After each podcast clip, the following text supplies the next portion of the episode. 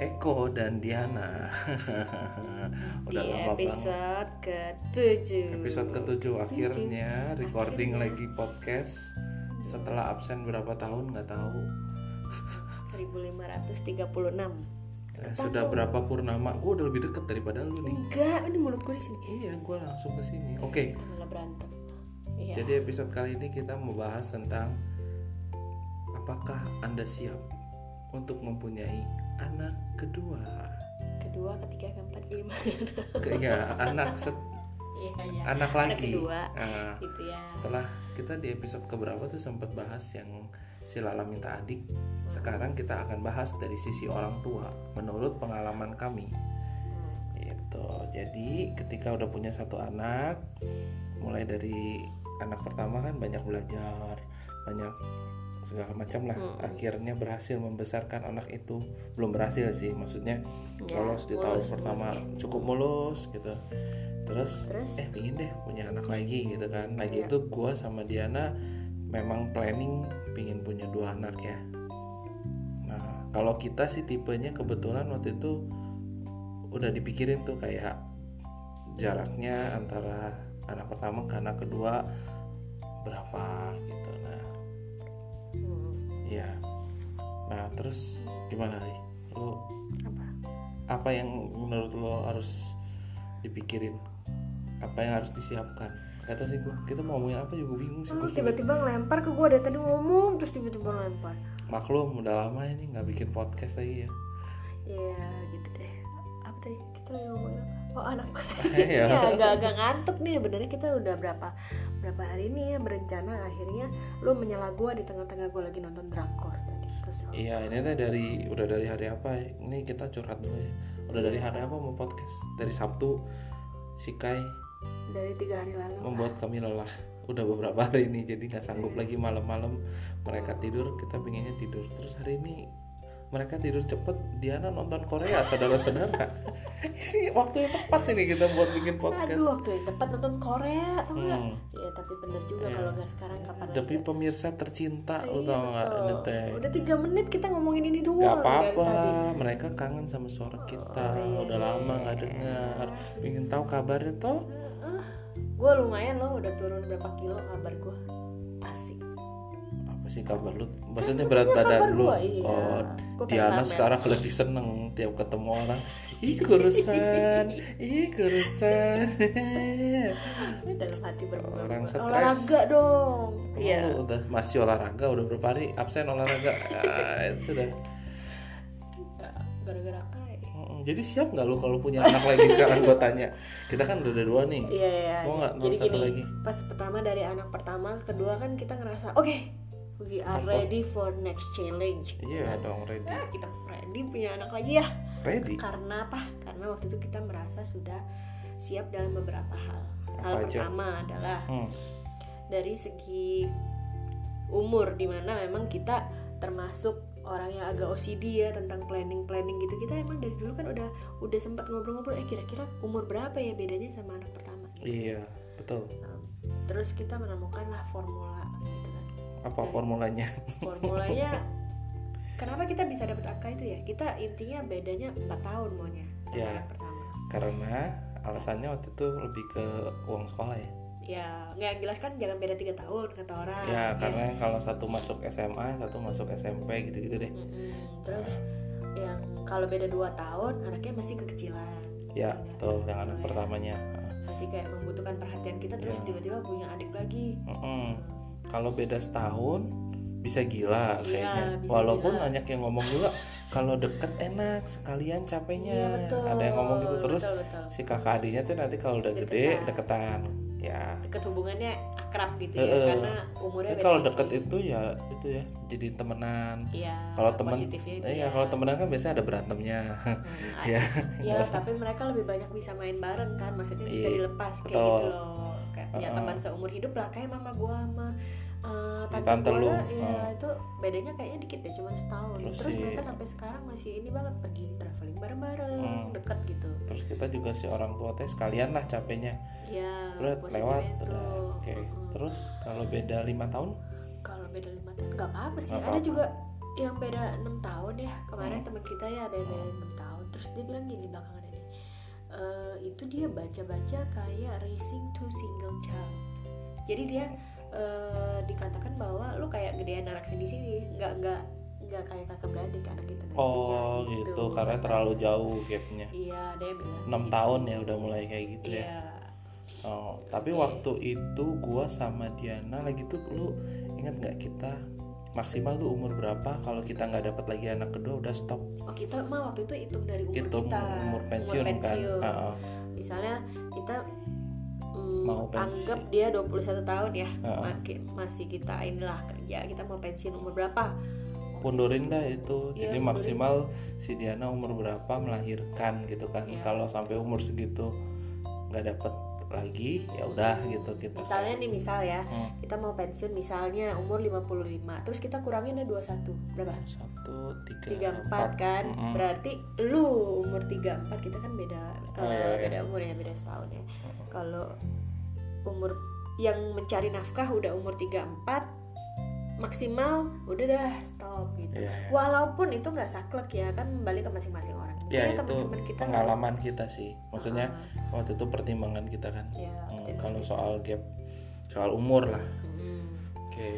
Habis okay. itu kita juga merasa udah cukup siap. Alasan kedua waktu itu kita udah merencanakan tentang keuangan dalam arti tabungan pendidikannya. Pendidikan. Lala udah siap ya. Si yeah, anak pertama bukan, udah. Uh, Bukan, udah udah udah, udah tahu ya, udah udah, di, udah dihitung, udah dihitung kira-kira rencananya gimana gitu. Mm-hmm. Jadi kita udah ada gambaran nih, yeah. kira-kira kita mampu nggak? Kalau nggak mampu, gimana sekolahin ke negeri aja gitu bilangnya. Iya, yeah. Proyeksinya udah ada gitu. Nah, nangis, nangis. nangis. Di stop dulu ya. Sebentar, pause, pause. pause.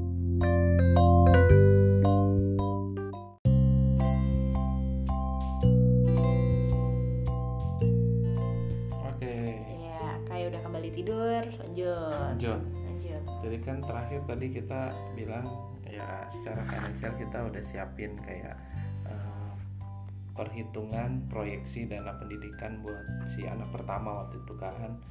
Uh, terus kita ngerasa udah siap lah karena kita udah hitung misalnya dari pendapatan kita berapa sekarang, terus uh, kira-kira sampai si Lala kuliah itu Uh, ya, kita perlu nabung berapa, udah siap. Nah makanya kita pikir ah dari sisa itu tuh masih ada lah, kita kalau punya anak lagi kayak masih bisa, walaupun waktu itu kita hmm. ya kira-kira maksudnya hmm. siap lah, kira-kira masih bisa lah. Berarti kita ada kepencut lagi tuh, mungkin harus nyari lagi apa hmm. penghasilan hmm. lagi kan biar ada. Waktu itu sebenarnya sih cukup nggak cukup, waktu itu kan kita konsultasi sama uh, financial planner kan. Ya kalau kita waktu itu ingat gak lo rencananya agak mepet-mepet juga tuh kalau misalnya mau mm-hmm. masukin ke sekolah yang kita mau misalnya. Betul, betul, betul. Nah akhirnya dibikin prioritas waktu itu. Ya udah yeah. sekarang nabung dulu aja buat S D-nya sekolah yang kita mau, habis itu S M P-nya cari yang lebih uh, yeah. terjangkau yeah, misalnya yeah. waktu itu. Ya intinya kita udah uh, kira-kira lah waktu itu. Ya. Yeah. Waktu uh. tespek positif kan langsung ingat. Dan pendidikan bukan dokter kandungan nanti. Enggak. Gua lupa itu. Iya. Oke. Oke, terus sudah tuh. Secara, nah, itu secara, yang paling gampang sebenarnya ya. Sebenarnya sih nah, walaupun kelihatan kayak paling paling susah gitu ya. Uh, yang paling susah ketika anaknya brojol brot. Kok kayak kentut anjir keluar. Enggak ini hal ketiga. Hal ketiga. Hal ketiga. Oh. Hal ketiga yang harus disiapkan itu gua rasa itu tidak akan siap sampai lu punya anak. Ya sampai anak yang muncul di hadapan ya. Lu gitu kan lahir, yaitu siapan mental. Mental. Gitu ya. Walaupun kita udah bayangin ya dari dulu punya anak kedua tuh kayak apa gitu ya, udah ya, berusaha ya. Dipersiapkan seperti antara lain menyiapkan Lala punya adik. Eh nanti kalau punya adik hmm. kamu jangan uh, sirik ya misalnya ya. Ya nyiapin si kakaknya gitu ya hmm. kayak biar si kakaknya biar siap biar dia tahu nih adik bakal ada adik bakal kayak gimana. Terus kita beliin buku di mana adiknya ngeberantakin mainan sang kakak gitu-gitulah. Yeah. Oke okay, ya, yang kayak gitu. Terus katakanlah kesiapan mental apalagi nih? Udah uh, apalagi ya? Iya kayak nyari-nyari gitulah uh, kayak uh, beberapa teori-teori tentang bayi misalnya, beberapa hal kan berubah kayak cara kasih makan, itu kan perkembangan oh, hal-hal ini baru, kan. Hal-hal baru ya. Ya, jadi nyiapin mental ya, juga kan mungkin, waktu kita ya. Bisa nggak? Oke, oke. Kayaknya ya. Bisa nih.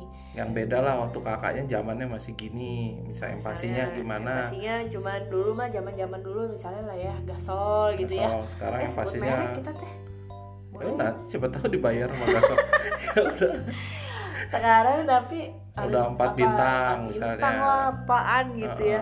Ya itu ya, persiapan gitu. Juga sebagai. Iya, tapi itu sebenarnya bukan apa-apa dibanding anaknya udah lahir. Anaknya udah lahir, terus waktu di rumah sakit aja udah challenging ya. Waktu si Lala kita tinggal di rumah sama kakek hmm. nenek kan, hmm. kita apa? Banyak urusan. Dia dia udah mulai ini kan kayak awalnya kan dia excited tuh punya adiknya, adiknya keluar. Hmm. Mungkin dia kaget juga kan kayak waktu itu kita bahas pas adiknya keluar, dia mungkin di antara kesenangan dia punya adik hmm. ternyata tuh dia ada kecemburuan gitu misalnya. Iya, ada kecemburuan lah gitu mungkin. Nah terus dia kayak cari perhatian kayak gitu-gitu. Nah mulai tuh kita lagi lagi bayi lah baru lahir tuh kan lagi capek-capeknya tuh nih begadang begadang. Nah itu tuh mulai. Nah sekarang kalau sekarang kerasa pisan apa sih kata lu kalau mental tuh? Uh, beberapa apa ya? Apa coba? Kalau lu gimana? Kata gue mah ini nggak. Uh, terus teh kita itu ada ekspektasi si anak kedua itu bakal sama sama anak pertama. Tapi, itu tuh bahaya sih. Tapi inget gak lo, gue dulu udah pernah ngomong, eh kita tuh jangan ngarepin deh si anak teh sama, kita tuh jangan banding bandingin kalau dia beda. Bener, bener. Kita tuh udah tahu itu tuh bakal berubah, bakal beda karena selama ini yang gue lihat kakak beradik itu nggak pernah sama walaupun orang tuanya hmm. sama. Gue bilang hmm. ibarat langit dan bumi biasanya kakak adik tuh biasanya ya. Gitu walaupun nggak yeah. semua gitu pasti orang ngomongnya eh, ini beda banget sama adiknya kayak gue aja misalnya yeah, kan beda banget secara sama sifat gua. Ya secara yeah. uh, tapi kata gue di dalam hati kecil kita itu tuh ada sedikit rasa over confidence karena si anak pertama udah gede atau enggak oh. kayak ngerasa okay. makanya itu tuh kayak kita ngerasanya kita bisa gitu ya uh, kayak kita bisa nih dulu juga lagi yeah. ngegedein yang pertama oke okay. Nah terus. Karena pertama karena Tuhan itu ngasih cobaan kan sesuai tangga nih kata gue kan dari dulu Tuhan kasih dulu yang gampang gitu ya terus nantinya lebih challenging. Nah kedua kita tuh kalau cobaannya dari hal yang gampang misalnya nih si Lala misal anak dulu pertama, anak yes. pertama oke okay. hmm. anak pertama pokoknya mulus deh sesuai uh, yang dibilangin di media-media oke okay, anak anda akan begini fase ini fase ini sesuai tau nggak mm. kita kasih makan apa teh sesuai mm. misalnya ya naik berat badan terus sakit diobatin teh sembuh benar sesuai mm. Nah ketika itu ya mm. pas temen-temen gue yang punya masalah kalau cerita ke gue nih uh. ini ya ah itu tuh begini begini begini harusnya yang gue mau omongin adalah lo teh nggak akan tahu ya cara lu teh nggak uh, dalam posisi menasihati orang atau dalam posisi untuk tahu kalau lu belum menghadapi masalahnya. Ya ibaratnya kalau kita belum menghadapi melewati terus kita ngasih nasihat itu tuh belum belum teruji belum gitu. Teruji lah nasihat lu tuh belum belum kepake lah gitu. Ya ibaratnya tuh kalau misalnya nih kalau oh. uh, apa ya kalau dokter ngomong, bu kalau misalnya panas anaknya itu digini-giniin. Ibaratnya dia tuh belum berhak ngomong gitu kalau belum anaknya pernah panas, panas juga. Misal, ah, ya. Gitu. Dan dia tuh ngomong gitu baru berhasil kalau misalnya nih anaknya, bu anaknya kompres aja e, sembuh sendiri kok. Dia tuh patut ngomong begitu kalau ternyata anaknya itu e, pernah mengalami itu dan dia berhasil menggunakan metode itu. Iya, tapi pernah gagal juga. Iya, pernah gagal ya, kan? Juga. Ngerti kan lo? Pernah gagal, hmm. terus dia berhasil, oh baru berhasil. Kalau misalnya ya. Langsung berhasil ya. Ya, jadi buat anda-anda yang berusaha menasihati kami, kami tapi belum belum pernah mengalami, belum pernah mengalami masalahnya dan terpecahkan dengan solusi anda itu. Iya, iya, ya, gitu sih. Termasuk kita, makanya kita um, sekarang mengalami bahwa anak kedua lebih challenging. Lebih karena, challenging gitu, ya. Karena kita baru menghadapinya sekarang gitu. Iya. Ketemu masalahnya yang beda gitu kan. Oh, oh, oh. Tapi tadi tadi maksud tadi tadi sebenarnya gue mau sempat ngomong gini tau nggak? Kita tuh kayak misalnya anak pertama oke okay, gitu ya. Uh-uh. Anak kedua tuh kita kayak sedikit anggap remeh. Uh-uh. Nah makanya ketika ada masalah uh-uh. kita tuh lebih kayak ceder gitu tau nggak? Kayak down. Lebih down, lebih down. Lebih down dibanding waktu anak pertama kita dapat hambatan, dapat tantangan satu tuh lebih ngulik tau nggak? Karena misalnya lagi zaman anak pertama nih. Uh, Oke, okay, dia mulai susah makan. Ngulik, oh mungkin naik tekstur makannya. Eh berhasil. Nah, tapi sekarang misalnya kita ngulik dalam hal yang sama, kenapa itu tidak? Nah, bisa karena tidak? Kita tuh kayak mungkin ya, ngul- secara nguliknya itu lebih panik gak sih? Karena ih pakai cara waktu si anak pertama nggak berhasil, gitu sih. Nggak tahu sih, nggak juga ya? Mungkin juga tahu sih. Mungkin lah ya. Ya mungkin. Mm-mm. Itu baru dari sisi. Tapi, iya, tapi gue yakin ada hikmahnya lah ya dibanding itu. Misalnya nih, ternyata kita pakai cara yang sama gak berhasil. hmm. Ya, sebenarnya si anak juga ngajarin kita. Gue mau bersihin. Cok, bersihin dulu. Ini banyak debu. Aci, itu mewek deh. Iya. Pause lah. Kita diam dulu sebentar. Apa emang kayaknya dia bisa dengar kita, itu orang jauh. Nah, apa tadi gue ngomong apa? Si anak yang kedua itu tuh kayak memaksa kita untuk lebih ngulik, lebih ngulik, iya, ya. Biar uh, orang tuanya nggak, nggak iya betul, nggak pengetahuannya itu itu doang, nggak mengalami hal baru, nggak belajar ya, hal baru. Bisa juga gitu. Hmm. Pokoknya terus uh, lebih betul. Sadar kalau semua anak itu beda, nggak disamain. Terus kita tuh dari awal ya syukur sampai sekarang kayaknya masih terlaksana. Kita nggak boleh membandingkan dengan anak pertama. Ya, jadi anak. Kata-kata kayak dulu si si ini uh, si anak pertama udah bisa jalan, nah, oh ternyata iya segini, beda ya. Iya dulu uh, lebih cepat, lebih lambat. Nah, kata-kata lebih itu kan sudah ya, ya. menggambarkan sebenarnya, perbandingan ya, ya. Lebih cepat, lebih lambat, dulu begini sekarang begini. hmm, gitu. Dulu giginya udah satu, yang ini giginya ya. Udah berapa. Kita juga ya, sering gitu, banget gitu. Ya sebenarnya sering. Terus plus ditambah, plus itu ditambah emang plus itu ditambah minus dikurang ya, ya berlebihan kalau dalam bahasa Indonesia. Ya ditambah lagi kita harus memul apa membagi perhatian juga kan.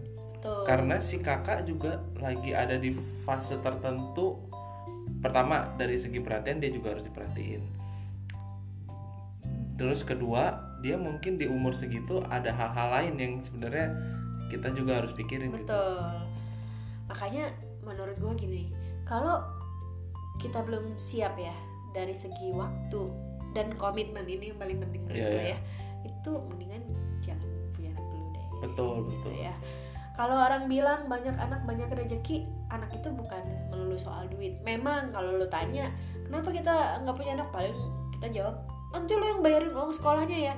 Tapi itu sebenarnya cuma alasan cemen aja gitu, yeah, ngomong itu, aja gitu. Yeah, yeah. Karena sebenarnya buat kita yang uh, sulit itu adalah untuk uh, kemampuan kita sebagai orang tua untuk membesarkan seorang anak dengan baik gitu yeah, ya, yeah. gitu dengan betul. Bertanggung jawab supaya dua-duanya baik gitu keluarnya. Uh-uh. Dari segi parenting ya, kalau ya maksud gue dari segi fungsi, kalau dari ternyata dari fungsi kayak kebutuhan finansial, kebutuhan uh-huh. basic itu bukan hal yang paling susah gitu sebenarnya. Betul. Ibaratnya gini, kalau misalnya orang uh, dalam sisi dari segi ekonomi ya, mau ngomongin uang, sebenarnya membesarkan manusia itu kan gampang-gampang aja ya. Buktinya orang dulu punya anak banyak, semuanya berhasil tumbuh dewasa. Terus kalau orang tua orang tua sekarang kan nyuruh kita punya anak lagi, biasanya ngomong buktinya orang dulu tuh bisa-bisa Bisa. aja kok, uh. anaknya jadi semua. Nah tapi uh, masa masa zaman dulu, zaman sekarang dan zaman depan itu kan tantangannya beda. Beda. Ya, ya. Masa depan lu emang bisa gedein anak kayak gitu? Apakah dia nanti bisa bersaing dari sisi perkembangan dan pertumbuhan uh, I Q-nya, I Q-nya? Dia kan harus bisa berkembang secara maksimal ya. Supaya ke depan di masa depan tuh dia bisa survive gitu ya, di dunia betul. Yang manusianya bertambah eksponensial gitu kan. Dan bahasa naon itu itu bahasa matematika. Weh artinya lu nggak tahu dulu gak gua tahu, olimpiade matematika. Gua tahu, makanya gua ngeri. Gua kan anak I P S. ya, eksponensial saudara-saudara. Itulah ya. Pokoknya ber, ber, berlipat. Kalau dulu kan kuadrat, kuadrat, kuadrat, oh, kuadrat gitu kan. Oh, ngerti, ngerti. Sedangkan ngerti. Lu meninggal sok berapa? Dalam satu hari orang lahir berapa, meninggal berapa? Coba. Ya, ya. Terus apalagi sekarang perkembangan dunia itu kan terus cepet gitu, tau nggak? Iya, kalau dulu kita hanya gimana, mampu butuh kemampuan untuk bersaing dengan seribu orang, tapi kedepannya anak-anak kita akan harus bersaing dengan satu juta orang, ibarat perbandingan yeah, ya misalnya yeah. ya. Gitu, itu kan uh, kita lah sebagai orang tua yang berperan untuk hal itu gitu. Ya yeah, supaya nih kita punya berapa anak, semuanya siap, nggak ada istilahnya kasarnya ngorbanin salah satu lah atau gimana. Iya, dan ah. ya jadi manusia yang berguna buat planet ini gitu. Betul. Karena kalau enggak, buat apa manusia banyak tapi banyak kejahatan juga, banyak yang berkembang. Eh, ya jadi eh, nyambung ke guna manusia ya. Eish, eh, dan kan, kita ini sebenarnya serial bersambung loh. Iya, podcastnya ini di, direncanakan banget. Nah, tadi aja pusing mau topik apa. Iya. Nah jadi itu ya, kesimpulannya bisa dibilang okay. bahwa yang utama. Yeah. Buat jadi pertimbangan ketika mau punya anak lagi, termasuk mau punya anak berapa kali ya, mm-hmm. itu adalah kesi- kadang orang yang nggak tahu ya, mm-hmm. yang yang nggak nggak diterpikirkan ada oleh orang tuh mungkin yaitu tantangan dalam segi membesarkan si anaknya. Iya, betul. Kadang-kadang yang kelihatan diomong diomongin itu ya mm-hmm. cuma dari segi finansialnya lah, ya, untuk cukup nggak duitnya, gaji gue cukup enggak, kayak gitu-gitu. Kalau gue sih agak percaya lah, kalau apa ya, rezeki mah ngikut sih. Ya, rezeki mah ngikut, lo mau punya anak sepuluh juga sepuluh-sepuluhnya bisa sih. Uh, cuman mental tuh. Kita tuh cuma orang kan yang enggak tahu menguras uh, mentalnya, terutama kalau kita memang mau menjadi ngurus sendiri, ngurus sendiri gitu. Ngurus sendiri dalam, dalam tanda kutip, arti, uh, uh, dalam arti ibaratnya hal-hal kecil dalam permainan mereka tuh menjadi isu kita. Kita pikirin. Ini yeah, aja yeah. kita sering kelewat loh sebenarnya ya kan? Iya, yeah, lumayan. Ini baru dua anak gitu. Mm-hmm. Gua nggak tahu apakah memang kita yang kemampuannya cuma sampai sini aja tapi ya atau memang yeah, yeah. gimana? Dan jadinya supaya waktu kita ngebesarin dua anak, kualitas yang kita berikan itu sama, tau nggak? Maksudnya mm, kalau betul. Anak lu satu, lu punya kemampuan dan lu keinginan untuk mendidik anak itu seratus persen. Kalau punya dua anak, itu tuh gak bisa jadi lima puluh lima puluh. Dua-duanya harus seratus persen. Luar biasa Eko. Gue jadi ingat.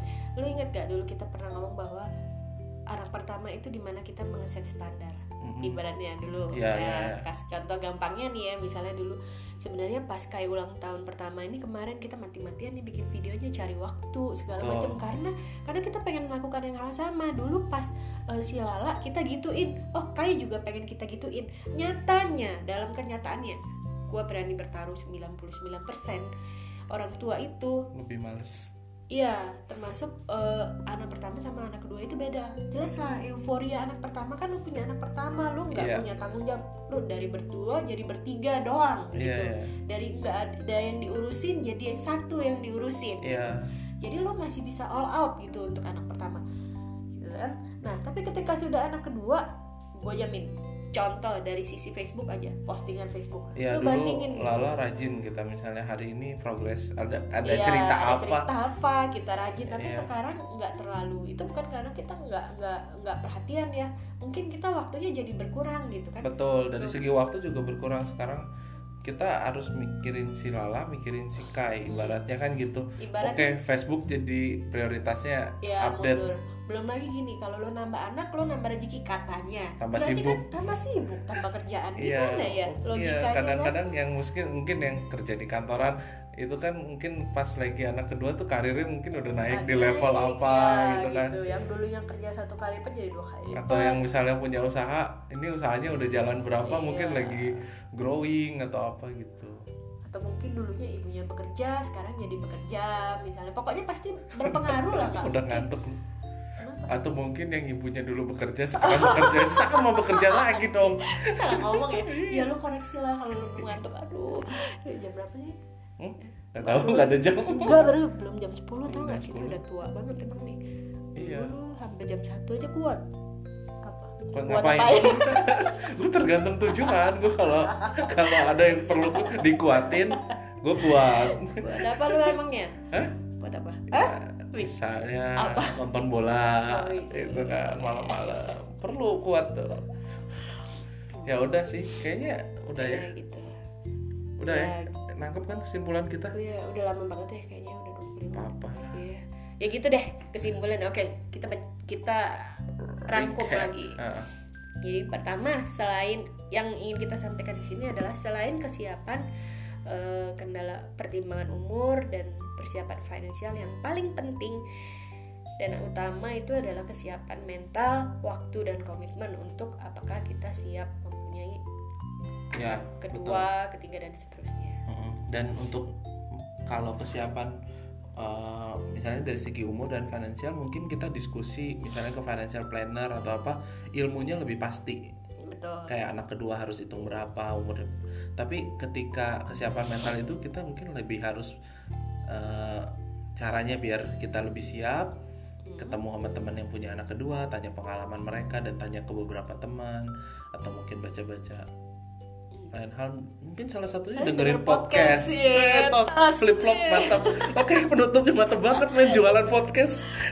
Ya jadi buat yang kita terima endorse, terima endorse apanya kita terima, ayo kita terima endorse kan, ini rezeki kan ngalir ya. Anak kedua kita mulai bikin podcast, malas nulis blog ya, siapa tahu. Aduh. Rezeki blog lari ke sini. Emang blog ada rezekinya? Ada sih rezekinya, ada ada gitu, ada ada ada adalah buat jajan dan ngomong-ngomong kita belum nulis blog tahun ke Thailand. Oh ya, semangat. Ini udah punya anak kedua, udah lebih sibuk yeah. ngurusin anak, lebih sibuk kerjaan, masih lebih sibuk ngurusin begini ya. Iya, jadi mohon maaf Instagram agak lambat update, blog udah lama nggak update. Ya mudah-mudahan podcast kita lanjut terus saudara-saudara. Yeah, walaupun agak terseok-seok yeah. tapi kita akan melaju terus. Yeah, mohon doanya. Iya. Yeah. Nah, tapi kita cuma dua anak kok ikut program pemerintah. Ya, dadah. Dadah.